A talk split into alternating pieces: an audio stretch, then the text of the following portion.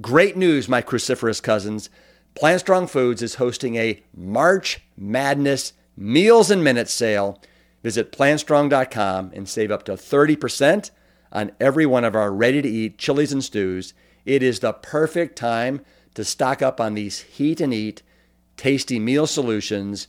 Having a stash in your pantry means you're never more than 90 seconds away from a satisfying meal. The sale runs through March 17th while supplies last. Visit plantstrong.com today.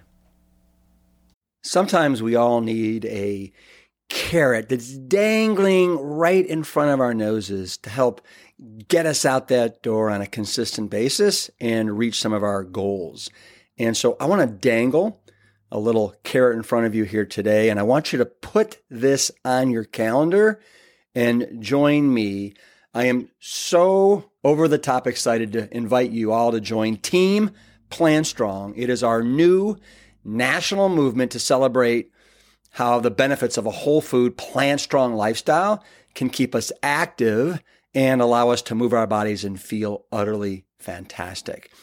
I want to invite you to train with the team and complete your choice of either a 5K, a half marathon, or even a full marathon. You take your pick of the litter. Now, our first event is going to take place here in Austin, Texas on February 19th. And you're all invited to come and finish the race in my hometown of eclectic, iconic, and the capital of Texas, Austin. But hey, I completely understand if you can't make the trip, you can still complete the goal virtually and earn a medal from this iconic first event. We'll also send you our Team Plant Strong racing shirt, and you'll get access to our training plans, coaches, and everything that's inside our private community. If you've never run before, hey, no sweat. You just get over here. Walkers, you're absolutely welcome. Beginners are more than welcome. And season runners, absolutely, we would love for you to partake as we all work together towards this common goal. I can't wait to meet all of you. Come on now. Join Team Plant Strong at plantstrongfoods.com slash team. So the median age, the average age in America where you get breast cancer is 62, which actually then means that, you know, half of women are at or above 62 and half of women are under 62.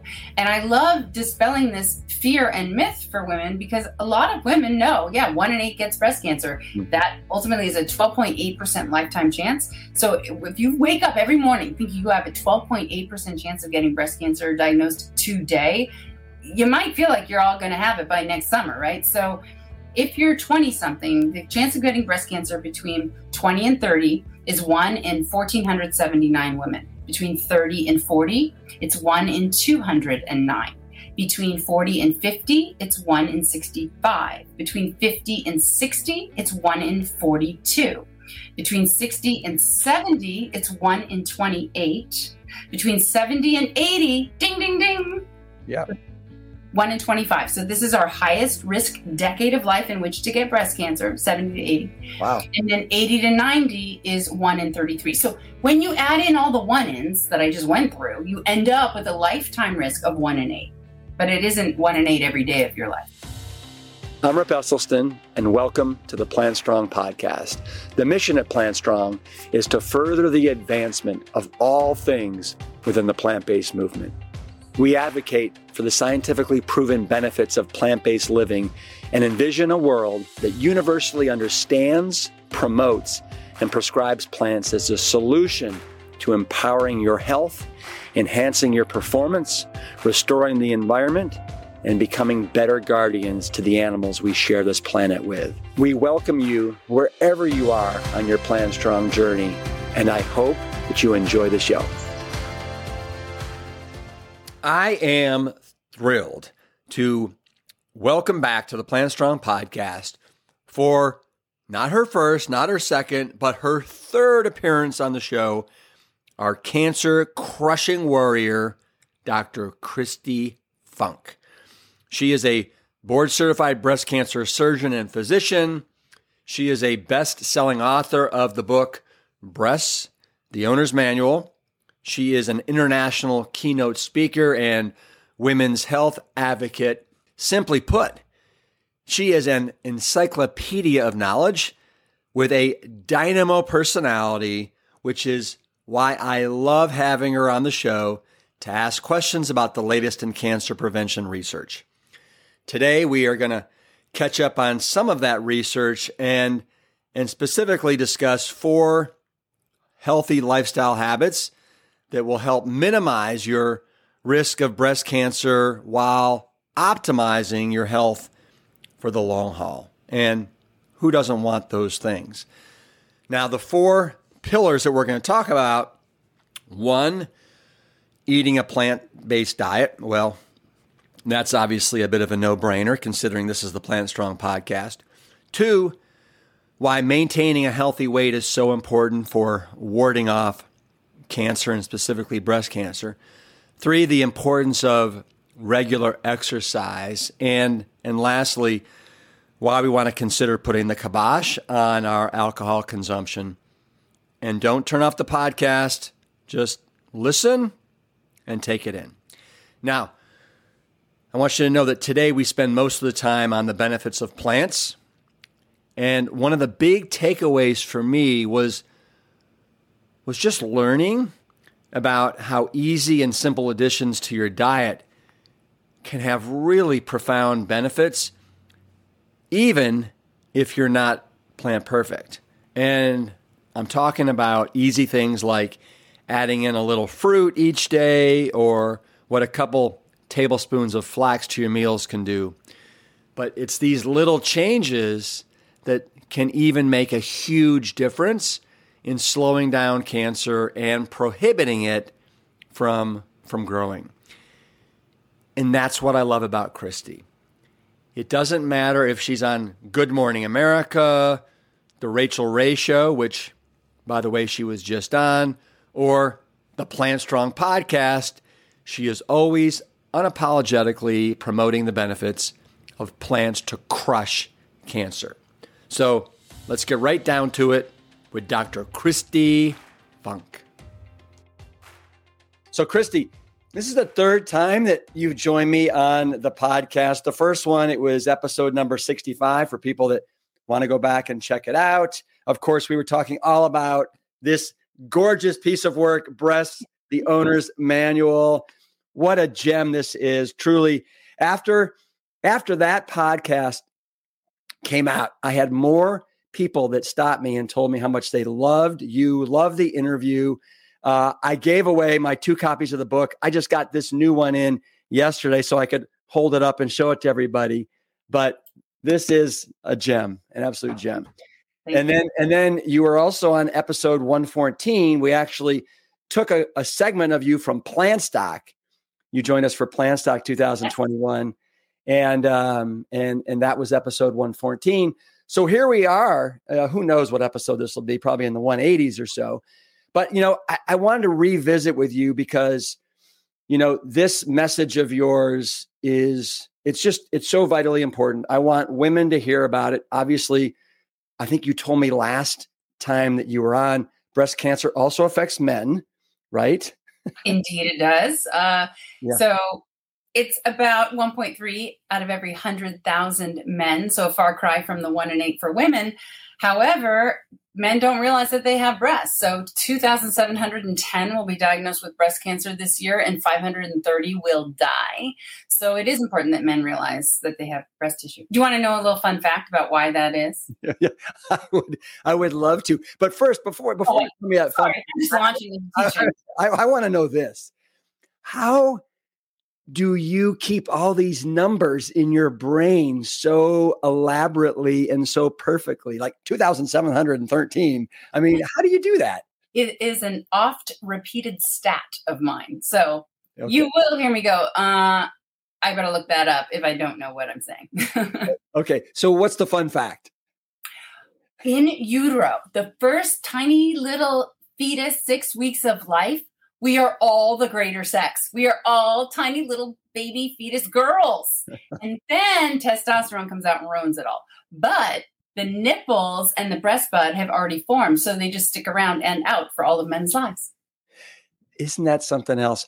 So, Kristi, um, you you identify yourself as a health warrior, mm. and to me, you use a lot of language like couched in that terminology, right? I mean, we're going to crush cancer, and and and the way you talk about like phytonutrients and and all these wonderful substances that are in plants. I mean, it is like really it, it gets me when I'm listening to you talk, like super jazzed and like, yeah, I want to be part of that team. Um, Yeah, like chew down and swallow some turmeric and blueberries, and you're like, eh, take that, cancer. exactly, exactly. so I want to jump into, and I, I know you've you've you've said this probably a thousand times, but I want to do it, and then I want to like dive into a little bit of each of these four things. So you were recently on Rachael Ray. I was. Right? How was that? Was that fun? Fantastic. She is the funniest host. She just like jives with you back and forth. It's so fun. I love being on her show. Yeah, you guys had a really fun exchange about mushrooms and fungi and fungi and her fungi husband. Yeah, it was yeah. cute. Yeah, but I'd love for us to go through like the four plan attack that you've outlined. And I mean, when did you outline this? And I've seen a lot of big celebrities that are helping you get behind this four plan of attack. Yeah, absolutely. So, uh, Dr. Neal Barnard and I had a little powwow um, four years ago or so, and he was like, What do you think are the main controllable contributors to breast cancer? And without hesitation, from my evidence based research, in my opinion, it's going to be eating well, the, the risk factors are eating animal protein and fat. So conversely, eat a whole food plant based diet. Number two, being overweight or obese. So get to your ideal body weight and stay there. Number three, being sedentary. So bust a move. And number four, drinking alcohol. So cut back or stop. Right. So let's start. Uh, if you don't mind, I'd like to spend a little time on each one of those. Love it. So let's start with okay, you just named four of those four, if I only want to do one of those four, what which one would you recommend? What's the most important?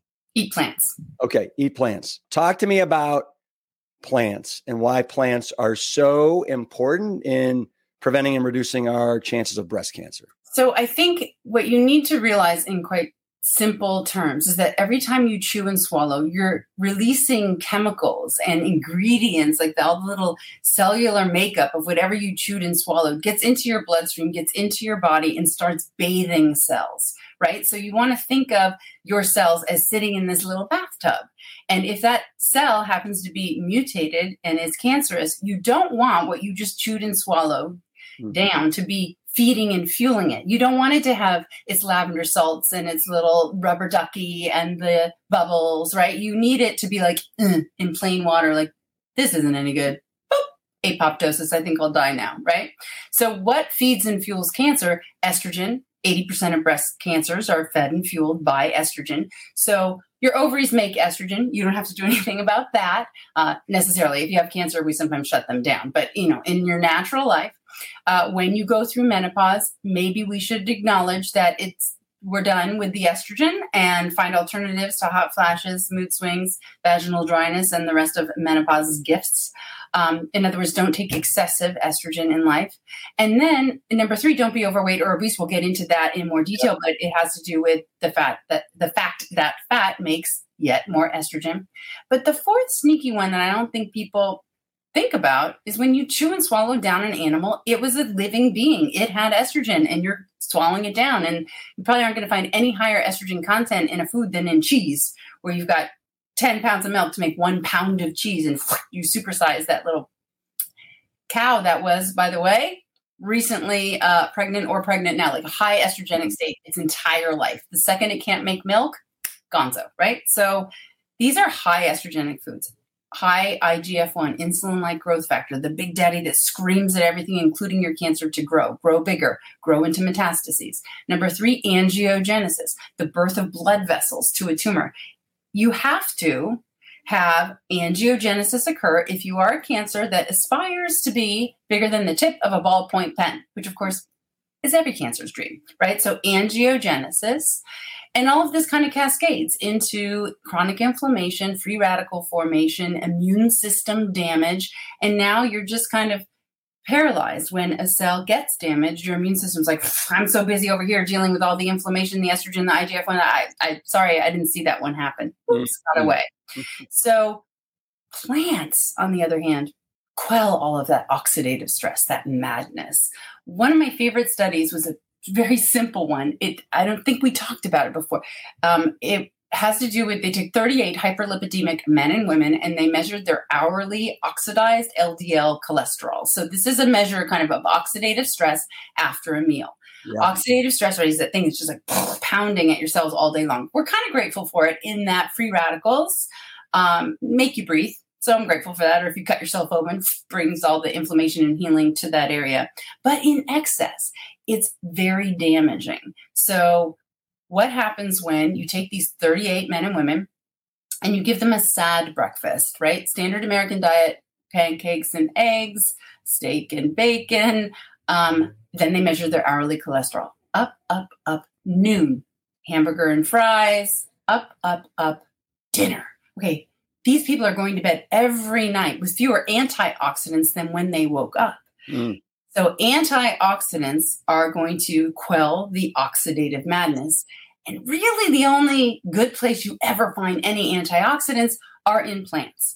There are 64 times the amount of antioxidants on average found in plants versus animals. Powerful. That's powerful. It's Super so powerful. powerful because, especially when you realize a mere wimpy, like oh, not wimpy, but just a mere cup of blueberries, which is completely something you could down easily any time of day, has the equivalent amount of antioxidants. So, one little cup of blueberries, which is 57 calories and 0.3 grams of fat.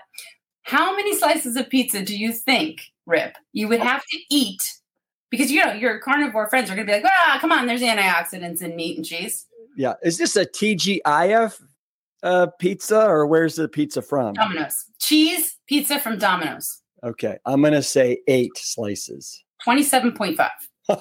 Oh, that's ridiculous. Right? For a mere 7,590 calories and 323 grams of fat.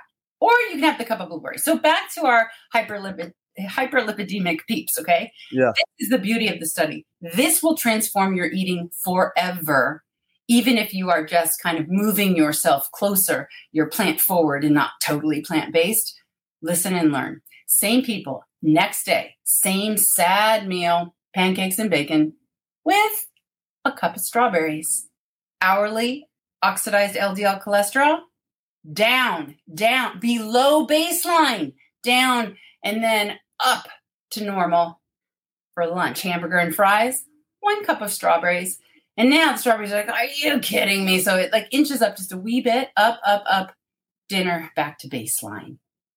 Okay, so the antioxidant power in a mere cup of strawberries was so powerful to negate all of that oxidative madness that initially it actually went lower, but then it just basically nullified all of the madness that that terrible meal had caused in terms of oxidative stress. But what if, right? What if the meal had been steel cut oats and that cup of blueberries with some flax seeds, a little cinnamon, a couple of. Um, Talk to me, sister. Talk to right, me. Right. And soy milk as your base. Okay. Now, all of a sudden, those phytochemicals, those plant based chemicals, are going to take away the bubbles, take away the lavender salts, take away the little rubber ducky, and now the cancer cells like, where did it all go? Where's all my angiogenesis and my estrogen and my inflammation and my IGF one? It's gone. Oh, I'm gone. Boom, cancer cell eliminated. And now these chemicals are like, what else can we do today? Oh, atherosclerotic plaque. Let's just. Mm-mm-mm. I think I know a guy that in 2007 published a book all about preventing and reversing mm-hmm. heart disease. I bet he eats oatmeal for breakfast. I think you're right. I think I'm right. So the point simply being from this major like eye opener for me when I was writing my book, Breast the Owner's Manual, which you displayed, yep. and I was a Mediterranean diet, lean meats, chicken, turkey, fish, lots of fruits and veggies kind of girl, right? Never read or processed meat. Well, I had processed meat. I guess I had turkey slices, but they were organic, and that's okay, right? No, not right. But in that mindset, I was learning and writing and transforming my own belief system on how food affects health. And this study was such an eye opener for me, as simple as it is.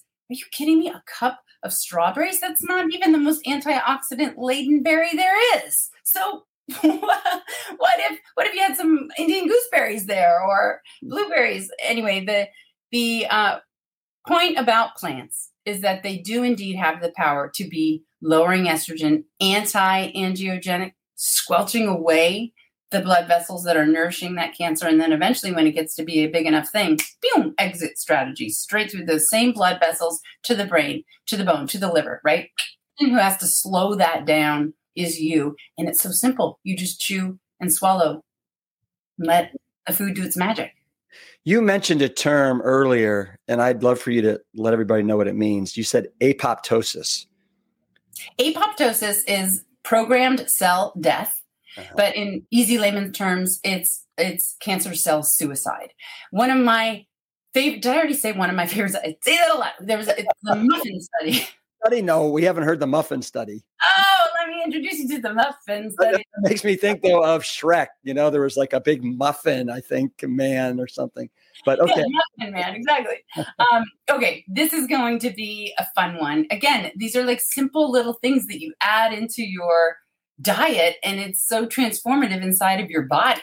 So, flax seeds. Flax, you may know as the most concentrated form of healthy omega 3 fatty acids on the planet. Great. But what I love about flax even more is lignans. Lignans is a phytoestrogen, uh, and it has incredible power to disable cancer cells. And let me demonstrate with a study. So, this Muffin study took 32 breast cancer patients who had had a biopsy of breast cancer. And on that little core that diagnosed the cancer, they ran three tests. One was to look at the Ki67, which is the division rate on tumors. It answers the question what percentage of cells are one becoming two right now? Ki67. Mm-hmm. They looked at the expression of C or B2, a very aggressive marker, badness if it's high. And your favorite word and mine, apoptosis. Mm. What percentage of cells under this microscope here are actually imploding? Okay, so we got that data. Everybody gets a muffin, except half of you get a muffin stuffed secretly with two tablespoons of ground flax seeds a day. The other has a placebo, a muffin a day. Nothing else was changed. This is slice of American pie people, right? These aren't all plant based or whatnot people. They're just doing whatever they were doing otherwise, right? Probably having chicken for dinner. So muffin, muffin, muffin, vegan junk food, every day. Then they have their definitive surgery, lumpectomy, mastectomy, and the whole tumor's out. Ah, let's look at it again. What did two uh, tablespoons of ground flax seeds do in a mere five weeks of time? No idea. Oh, I do. I know. I'll tell you. The Ki67, the division rate, dropped by 34.2% that would be yeah. A, a, over a third drop. Tumor's turning away, doubling itself, 34%. You have like a one centimeter cancer, generally about three to six months later, depending on what your age is, a one centimeter cancer dividing it, say, 60% would be 1.6 centimeters, how the division rate works. So now all of a sudden, just because you have some flax, three months later, it's 1.8 three centimeters, or no, down by a third, 1.4 centimeters. So that was that. That's my favorite one. I love Ki67. The CERB2 expression dropped by 71%, and our favorite thing, apoptosis, increased by 30.7%, just from flax. So again, what if it hadn't been just a junk food muffin and then your diet with pizza and chicken, as you know, normally was? And all that sounds st- st- statistically significant, and it sounds like all the uh, the markers are moving in the right direction. Exactly, they are all slowing the cancer down and disabling it from re- getting the things it needs to survive and thrive inside of you. So, before we finish talking about plant based foods, I'm going to throw out some different ingredients that you make in your Dr. Kristi Funk, like world renowned smoothie, right? Cancer kicking compound smoothie. Yeah. Well, let's start with you like a cup and a half of soy. People are wigged out about soy. Let everybody know why whole soy, like soy milk, is not a bad thing. Right. So it is not only not a bad thing, it's an extremely good thing and should be on your menu for two to three servings a day. So, what exactly happened? Because I thought soy was a phytoestrogen. I hear the word estrogen. You just said 80% of cancers love it. Yeah. Um, so, I think I confessed a few thousand times now, but there's, I feel like I need to just say it over again so sorry if you were one of my patients for the 18 years that I screamed at you to spit the miso out of your mouth because it's an estrogen. What do you think you're doing? You have an estrogen cancer and you're just fueling it. You think that cancer cell cares with its discriminating taste of where that estrogen came from? I think not, my friend. Okay, I'm rethinking that. Okay. So I went into the data to prove with science and facts that that stance was in fact correct and so embarrassing, completely wrong. Let me tell you why. First of all, I think most of the bad rap came from a study that was like uh, shot heard around the world, where mice were grafted with breast cancer tumors. I'm not a fan of animal studies, but we have this study, so we may as well learn from it, right? They grafted them with breast cancer and they fed them soy, and all the cancers grew. Well, that's all I needed to know. Lady, you can't have soy. It makes breast cancer grow. If you are a mouse, so sometimes the data transfers well to humans and a lot of drugs are developed that way, etc. But in this case, it turns out that mice metabolize isoflavones like genistein and daidzein very differently than humans. Hmm. And in humans, it is breast cancer preventive. So let me explain. We have two receptors for estrogen in our bodies. Alpha is on the cancer cell. So when estrogen hits it, it tells the cell, hey, multiply and divide.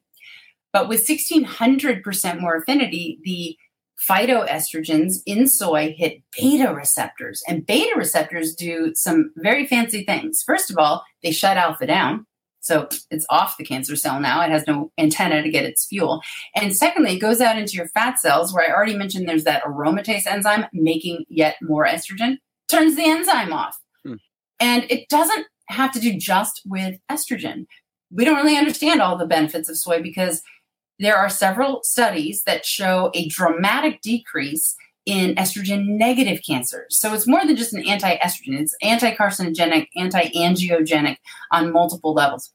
Every single human study ever done with soy and breast cancer, every single one uniformly shows a decrease in occurrence, recurrence, and death from breast cancer, whether you had never an estrogen positive or negative cancer. And generally, across all studies, it's at least a 30% drop. Some are as high as 60% drop in breast cancer occurrence, recurrence, and death. So that's that's the re- the real the real deal right there with soy.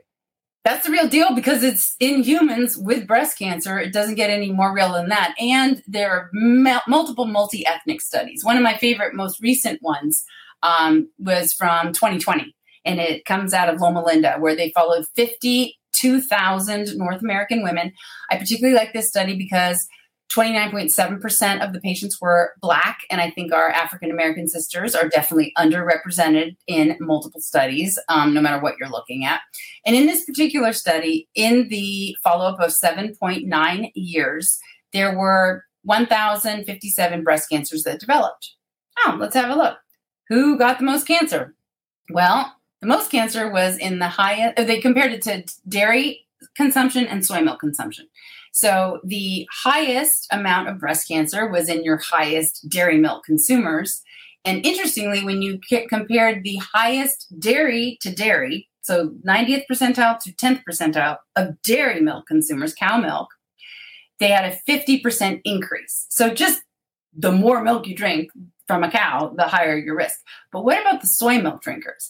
They looked at the median intake. So this is average because sometimes these studies I think can get a little skewed. You're like the highest versus the lowest consumers. Yeah. It's like, well, who drinks that much really? So this was just your average amount. And I don't remember what it was. It wasn't a lot. It was like half a cup a day. If you drank soy milk, though, instead of dairy milk, you had a 32% drop in breast cancer.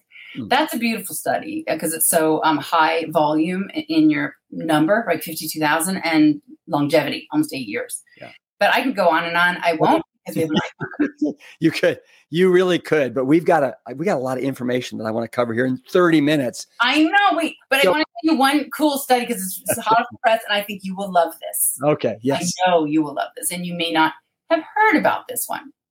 So this was a study uh, that just came out in June 2022. It's a cohort study over 12 years follow up of 65,000 women that um, adhered to a plant based diet. And what they found was that there was over a, a 20% increase in breast cancer risk for those amongst this group who mm-hmm. followed an unhealthy plant based diet. So we're all vegan in this cohort, but there's an unhealthy version and there's a healthy version. And I'm sure everyone listening and you can easily guess that the unhealthy version had a ton of processed foods high in saturated fats trans fats from our hydrogenated soybean oils etc processed foods cookies cakes bagels chips crackers etc so it does matter what plant-based food you are putting in that mouth and swallowing down. Absolutely. We're all about the whole food plant-based not the not the processed. Well i love the way too when you're talking about soy products you talk about how it prevents the occurrence, reoccurrence, and death, or helps yeah slow that down, prevent it. Um, you just rattle that off: occurrence, reoccurrence, and I said it before. uh, uh, so what? You also have cinnamon and turmeric and black pepper. Like, so what is it about these that you're so so like um, fond of? Right. So all of these are anti-inflammatories. Turmeric, if you don't know, is made to thousand percent more bioavailable by combining it with the piperine from black pepper, and it is fat soluble. So when you're eating your turmeric with some pepper, it'd be nice to throw a healthy fat on there, like the flax seeds we just went through. Right. Turmeric um, has been compared in petri dishes to dripping curcumin, which is the bioactive ingredient, like the major one that turns your blender ochre yellow. Um, so the uh, curcumin drip drops versus the whole turmeric plant drip drops onto a petri dish filled with human breast cancer cells, going head to head, turmeric wins. So while it's all healthy, and I don't want the uh, the best to be the to victimize better, right? You got like good, better, best. That was always a saying in surgery. Like it stop, don't go for best. You're at better we could do harm if we go for best. You're not going to do harm with getting, you know, a more whole food, eating the turmeric. But I just don't want you to think like, oh, I can't have the curcumin. Of course you can. Right. But that's interesting, right? Again, we're back to these synergistic effects in our whole foods over which we don't have complete knowledge, but just know that more of the whole food in its initial form is always more beneficial. So turmeric has been shown to stop tumor invasion.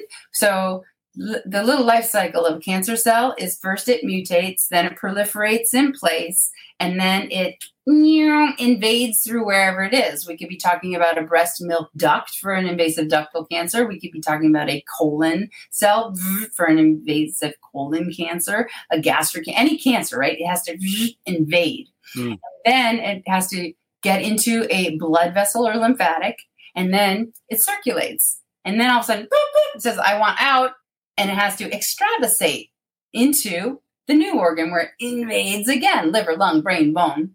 Then it's like, oh man, I'm all alone here. I got to start all over again. I need whatever estrogen, angiogenesis, some VEGF uh, factors, etc. And then I'm going to multiply and divide in place, take this organ down, and that ultimately leads to someone's death from cancer because it's in an organ you cannot live without, like lung, liver, brain, or bone. Whereas breast in a breast, breast cancer in a breast will never kill you. It has to go somewhere and shut something else down. Yeah. Turmeric stops that whole process. Like at every point, it's like, no, you're not invading today. Mm, no, you're not getting your angiogenesis today. I uh, I'm going to come back to your smoothie in a second, but I want to take a quick detour because you you, know, you mentioned it invades organs and then death, and I saw on your Instagram, and that was so uplifting. but you had a post about Kelly Preston, John Travolta's wife who died of breast cancer. Uh, it, uh, and you mentioned in it, the, the question was, is a, does a pregnancy at 48 elevate her breast cancer risk factor? And it, in your opinion, does it? So the evidence shows it's sort of a, a, a, mixed bag. So, yes, it elevates cancer risk, but only for the decade after pregnancy. And we're talking about it elevating cancer risk relative to a nulliparous woman, which is the doctor talk for never having had a full term pregnancy. Oh. So, it elevates it about 40% higher than the nulliparous woman, but only for the decade after that pregnancy. And then you actually have decreased risk relative to the nulliparous woman. Why? A couple of reasons. It is a high estrogenic state when you're pregnant and lactating. And so if there's already a mutated cell in your breast, it's going to get stimulated. So the pregnancy itself didn't cause the mutation. It already existed there in like a tiny little form. And now all of a sudden it came to light. So probably you're just being diagnosed maybe five years before you otherwise would have had this cancer. Yeah. So you you have some some stats that I find to be truly interesting. And one of them is you say that only about 5% of breast cancer in women are under the age of 40.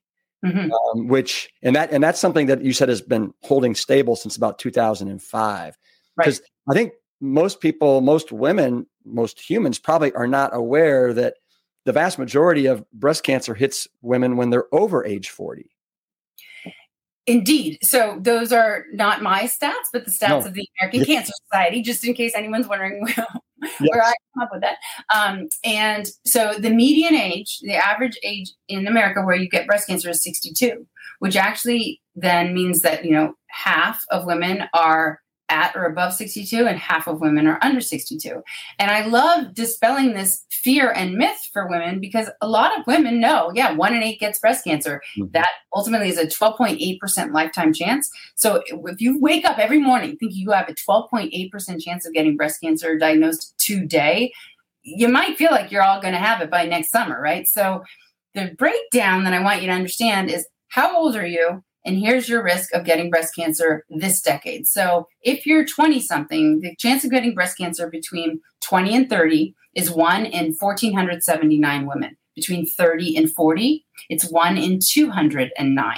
Between 40 and 50, it's one in 65. Between 50 and 60, it's one in 42. Between 60 and 70, it's one in 28. Between 70 and 80, ding, ding, ding. Yeah. 1 in 25. So this is our highest risk decade of life in which to get breast cancer, 70 to 80. Wow. And then 80 to 90 is 1 in 33. So when you add in all the one ins that I just went through, you end up with a lifetime risk of 1 in 8. But it isn't 1 in 8 every day of your life. Got it. Got it. And then you also, I mean, have the number or the the CDC or is our American Cancer Society that is only 5 to 10% of breast cancer is inherited as an inherited genetic mutation. Right. So we're talking about genes that you get from mom or dad, like BRCA, CHEK2, PALB2, and these create a very strong genetic predisposition to getting breast and other cancers associated with that mutation because it's broken. So most of these mutations are like fixer genes. For example, BRCA.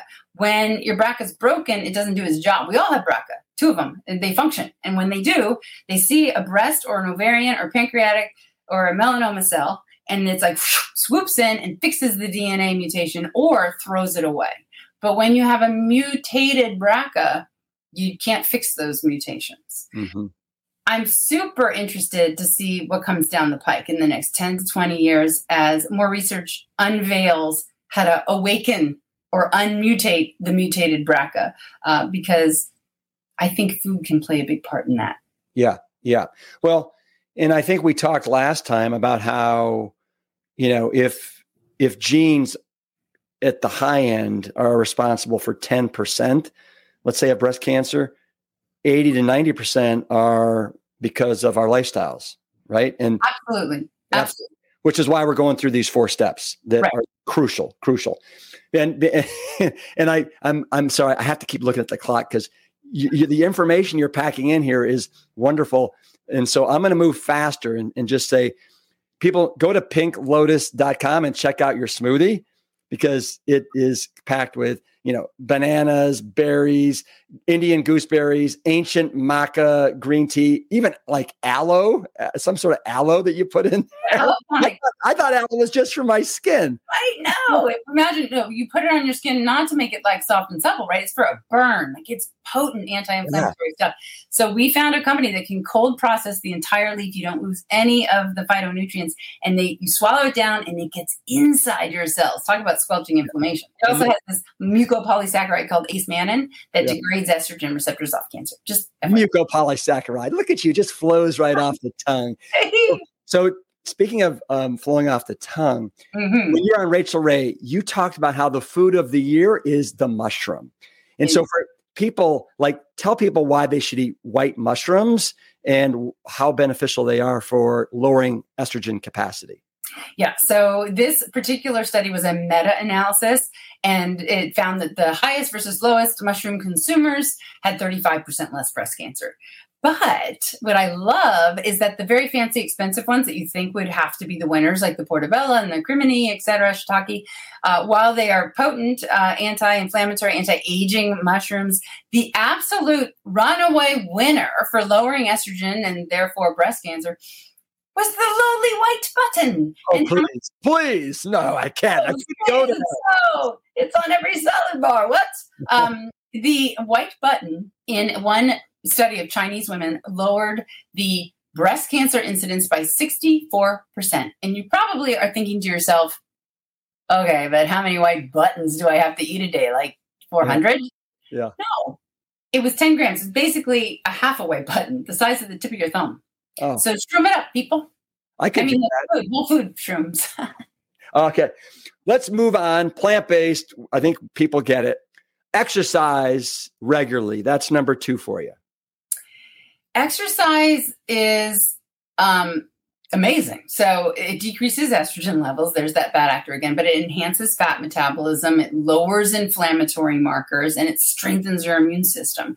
So much so that your question should be does it really lower your incidence of breast cancer? And indeed it does. So one favorite study, did I say that? Yes, I did twice, um, of mine, though, because it's it makes people go like, oh, okay, that's doable. It was a prospective study following 17,000 women for um, I forget how many years, but they followed them. Yep, and yep. those who briskly walked, okay, so it was just like power walking. You could chit chat with your neighbor there, right? For 11 minutes a day had an 18% drop in breast cancer. So, exercise, just getting a move on matters so much. And if you really want to take it seriously, so most people at this point are like, well, how much do I really have to do though to see a benefit? Yeah. Ideally, just move more. I'm happy. I'm happy if you decide to be like me and not have a desk in your office and stand all the time, or park farther away when you're going to the grocery store or the pharmacy, or take the stairs. One of a nice trick is if you work in a building that has different levels, walk the stairs to a different department to go pee and then walk the stairs back up. Why are you using the bathroom right across the hall?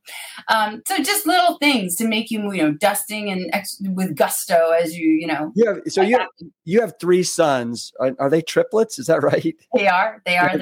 So do you have, and so do you have dance parties where you guys all dance? That is so cringe. I can't even tell you. What does that mean? Cringe. What does that mean? that means that means your kids can't even be seen with you in front of themselves alone when you do something like that. well, I used to. Let's say the dance parties are in the past. All right, we're doing, we're doing one tonight, and we're going to play Harry Styles. So, do you do you have chairs in your house in your home? We do, uh, but we don't use them. We always end up standing around the kitchen uh, counter eating. We hardly ever sit at the table. It might be because of all the boys jumped so on. I, so I want I want to re- repeat a stat that I think I heard, and that was that you said estrogen fuels 80% of breast cancers. Estrogen, like so if we can eat plant-based, which brings down estrogen levels, if we can exercise, which brings them down, I mean, that's incredibly powerful. What about what about alcohol? What yes. So alcohol Um, let's just continue the theme. Increases estrogen levels. Oh my gosh. how, how did you guess that? I knew where you were going. Um, but it also just, let's face it, is a carcinogen, straight up carcinogen. It forms acetaldehyde largely in your liver, but even if you just swish and spit alcohol out, it's already metabolized into this potent carcinogen, acetaldehyde, in your mouth, and then you swallow it down. It also impairs immune system function.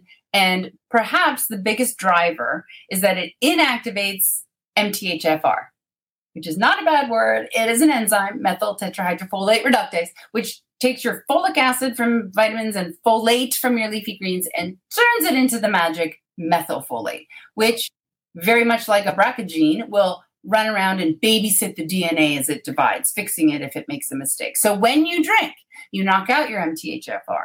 When you drink, you may be one of the 30 to 50% of people on the planet who genetically have a suboptimal MTHFR.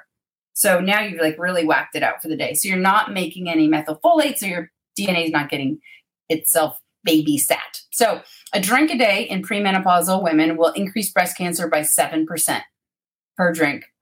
So go up from there if you're more than one drink a day. A drink a day in postmenopausal women will increase breast cancer by 13%, two drinks a day, 26%, and so on and upwards. So you do want to minimize or eliminate alcohol. Honestly, if you don't drink now, don't start. Um, do, you, do you drink at all? I do have red wine on occasion. It, red wine of all the alcohols, it might have a little bit of redemptive qualities um, in the resveratrol. Admittedly, again, get it from the skin of red grapes, the kind with seeds or blueberries. That you do not need to drink wine to get resveratrol. And it also red wine is the only alcohol that has a estrogen lowering capacity. It's an a, it's an aromatase inhibitor. Yeah, you know, I just I just did a retreat in uh, in Sedona with about ninety people and there was a group of four girlfriends who all decided to come in their 50s. And they all had gotten off alcohol in the last year. And they said their lives were so enhanced, mm. so, so much better once they got off the alcohol for a, a, a myriad of reasons. But I just think it's in this culture, alcohol is looked upon as such a, a, a must have when you're socializing and that you can't have fun without it. I am so dead set against that mentality. And I'm just trying to get people to get off alcohol. It, it's not doing anybody really any favors. And I love the fact that in one of your one of your promotions for your um, you know, for your four methods of decreasing breast cancer, you had of all people, you had Ted Danson telling people to limit alcohol consumption. You Our know, favorite bartender of all time. Exactly. Exactly. I, I, I don't know how you did it, but it's awesome. Maybe it was the but um, uh, you want to know a funny story? Yeah. So uh, one night, Andy and I came home from we were out at a party, and we Ted Danson. We we've since moved, but Ted Danson and Mary Steenburgen live next door. So we pull up to our house and we're pulling in, and all of a sudden we hear this crash, and I jump out of the car and walk back. A man who was high or inebriated on something had smashed into their SUV, which rolled forward and smashed into their other SUV because they didn't have driveway; they parked on the street. It's eleven thirty at night, and we had just moved in like a month prior. So I come running over, they come running out. And so we kind of deal with that situation a bit. And then when things calmed down, the ambulance came and took the guy away. I got some big brooms and we were cleaning all the glass out of the street. And I went, I said hi to Mary and said who I was. She's like, oh my gosh, I know you because you're friends with Cheryl. It was like a cute little, like, I know who you are, which yeah. made me feel like warm and fuzzy. But then Ted and I were cleaning up the glass together. And he's, you know, he's next to me. He's like, well, Kristi, I will never forget the day I met you. yes, yes. Uh, okay, let's move on to number four. We I think we understand alcohol, and there was a, a recent study from the Lancet that talked about how the safest amount, amount of alcohol is the least amount. And you know, again, yes. just to hammer that that point home for everybody. Number four is maintain a healthy weight. We're going into the holidays right now, and I just saw something that said on average people gain seven pounds over the holidays. That is hard to do if you're eating whole food plant based. I would say almost impossible. Yeah. Um, so why does losing weight help like reduce our risk? It does. So be a loser. So be a quitter when it comes to smoking and be a loser when it comes to weight, be a quitter when it comes to alcohol. Um, and be a, a loser of weight by eating whole food plant based that can do wonders for weight loss if you're if you're heavy on the saturated fats. It's, it's pretty easy to start melting away excess pounds. Um, the big connection is again i mentioned it several times that fat has an enzyme aromatase. It's taking adrenal gland steroids like androstenedione making it into estrogen. A recent study um, from 2022 showed that if you were lean at age 20 and gain an average of 22 pounds, you increase breast cancer risk by 40%. Mm.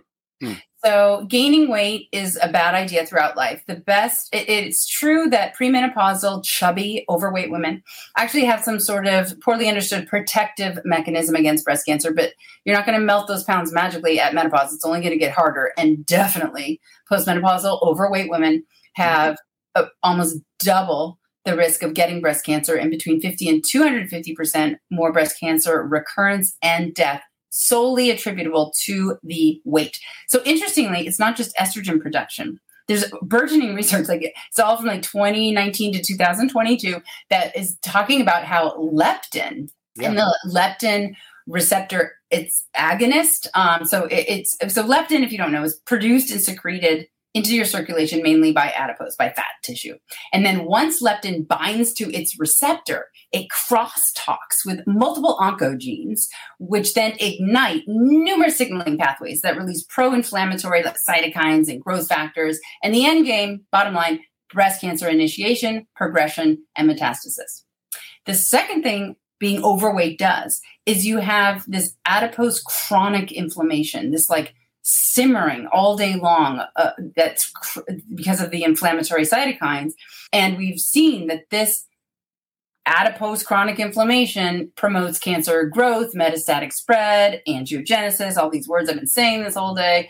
Um, it modifies immune responses. So, like when your T cells are like, oh, let's get after that cancer cell, can't because mm. it just got the oncogene stuff got changed by the adipose to mediate the response in a negative way. And it interferes, get this, with hormonal or chemotherapeutic treatments, thus worsening cancer prognosis. So that's the big connection. This adipocyte chronic inflammation is stopping the efficacy, how effective your medications are if you're a breast cancer thriver in the battle of it all, getting chemo, getting aromatase inhibitors, getting tamoxifen, it is not negated, but significantly decreased in effectiveness. Hence, that's why I just said overweight and obese women have 50 to 250% more recurrence and death. And the final connection between fat and breast cancer and a worse prognosis is insulin. So, BMI, body mass index, correlates directly to circulating insulin, and insulin activates aromatase. Great. So, we're making more estrogen insulin directly stimulates the growth and invasion of breast cancer cells. And insulin decreases IGF 1 binding protein, the little body snatcher that gets your IGF 1 lower. So, guess what? It's just freely running around because nobody's snatching it. So, it elevates your IGF 1, which then just leads to all the IGF 1 related badness that we talked about in videos past. Um, I'm not done with insulin. It stops apoptosis. There's our favorite word again. It's like, hey, cancer cell, don't implode. Keep on going. Keep on growing. And finally, it elevates VEGF, VEGF, which is this cytokine that promotes angiogenesis. Okay, being overweight or obese is definitely bad, but the beauty is if you lose the weight, you lose your risk. So be a loser, like we said. Wow. It's amazing to me how you just put all that together to help uh, i think all of us realize how interconnected everything is between i mean anyway eh, eh, that's just it's it's jaw dropping to me. Uh, let's talk about some of your initiatives that you're that you're doing or you've done and maybe are still going on like breast buddies and local chapters. Go for it. So everybody out there, just man, woman, or child, can be a part of our local chapters. We currently have 25 throughout the country in major cities. And these are groups that simply get together to walk the talk. We run, bike, hike, cook, camp.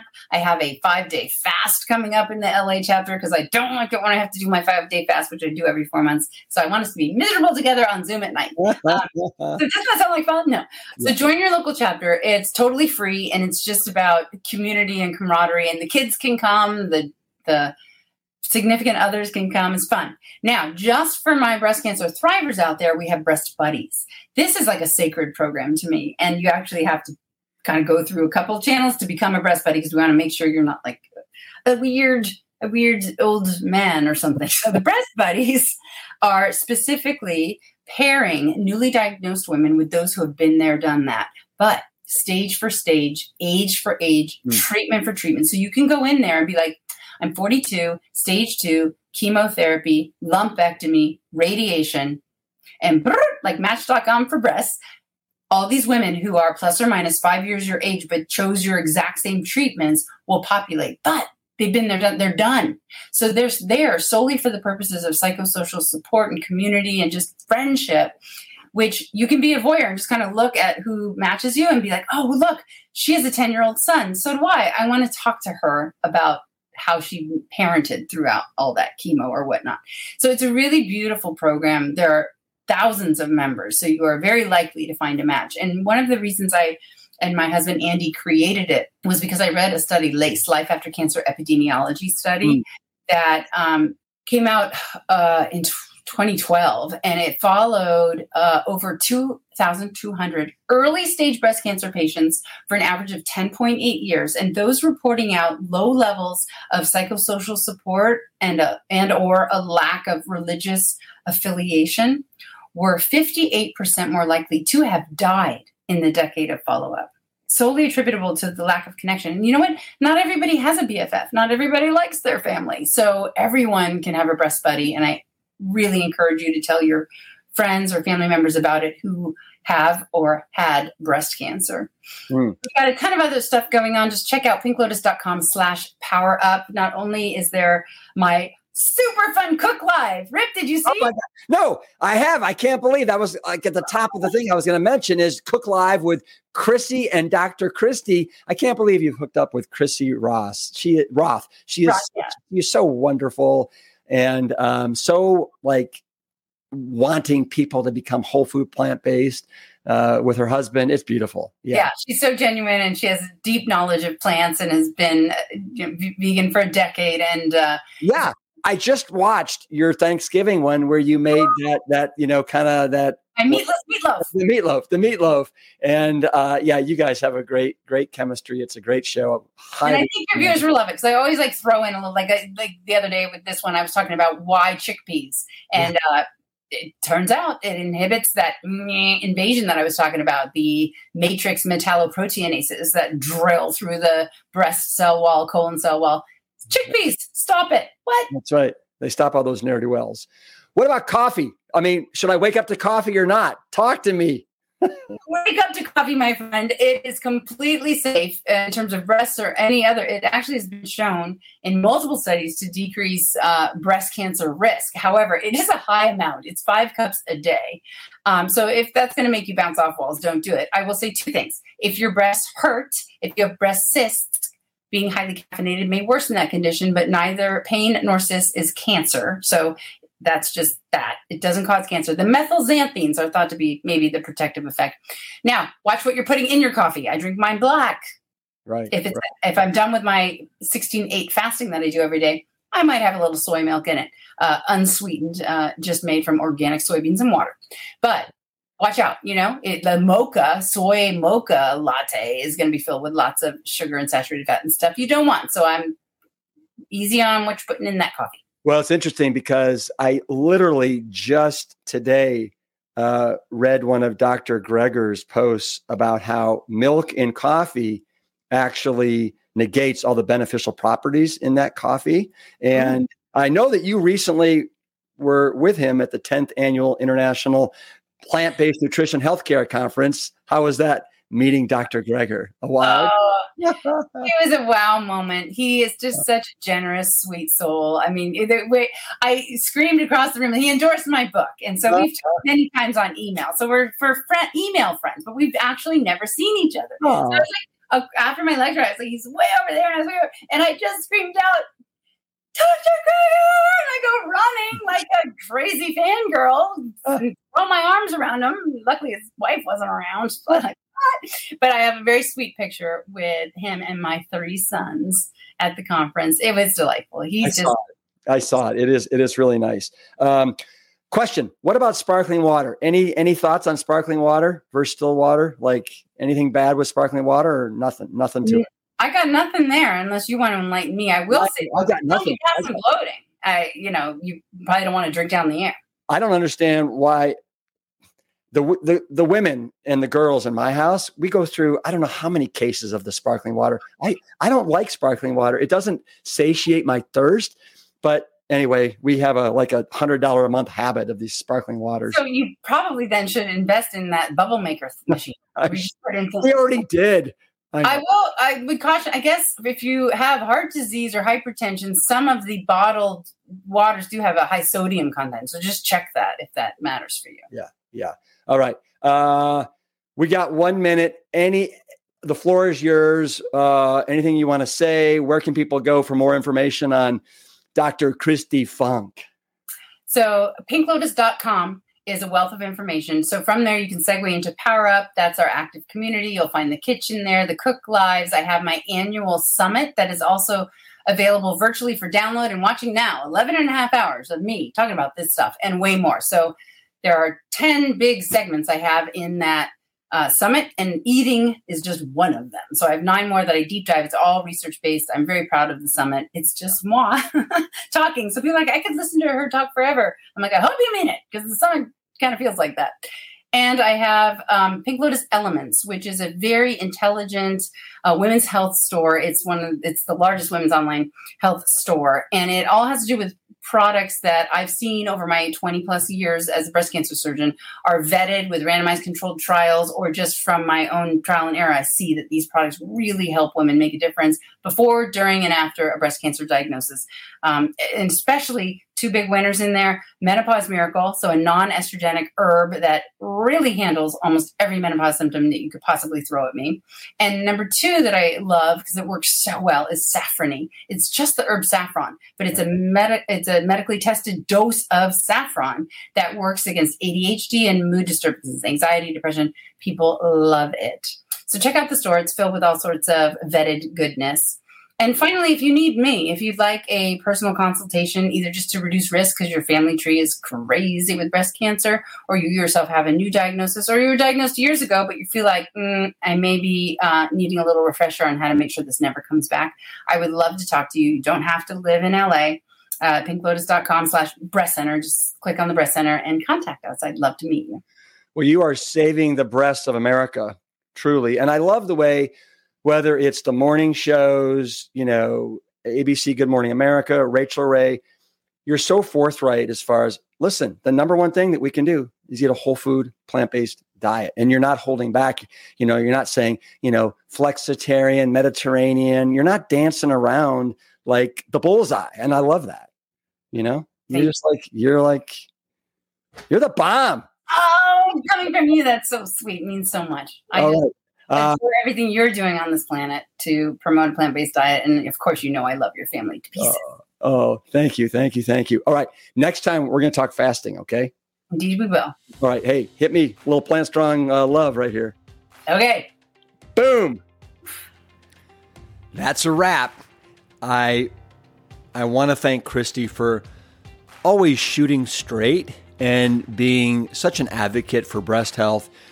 Her resources are unparalleled, and I would encourage you to visit Pink Lotus. That's P I N K L O T U S, pinklotus.com for all of her resources, including Breast Buddies, her live cooking classes, and, and so much more.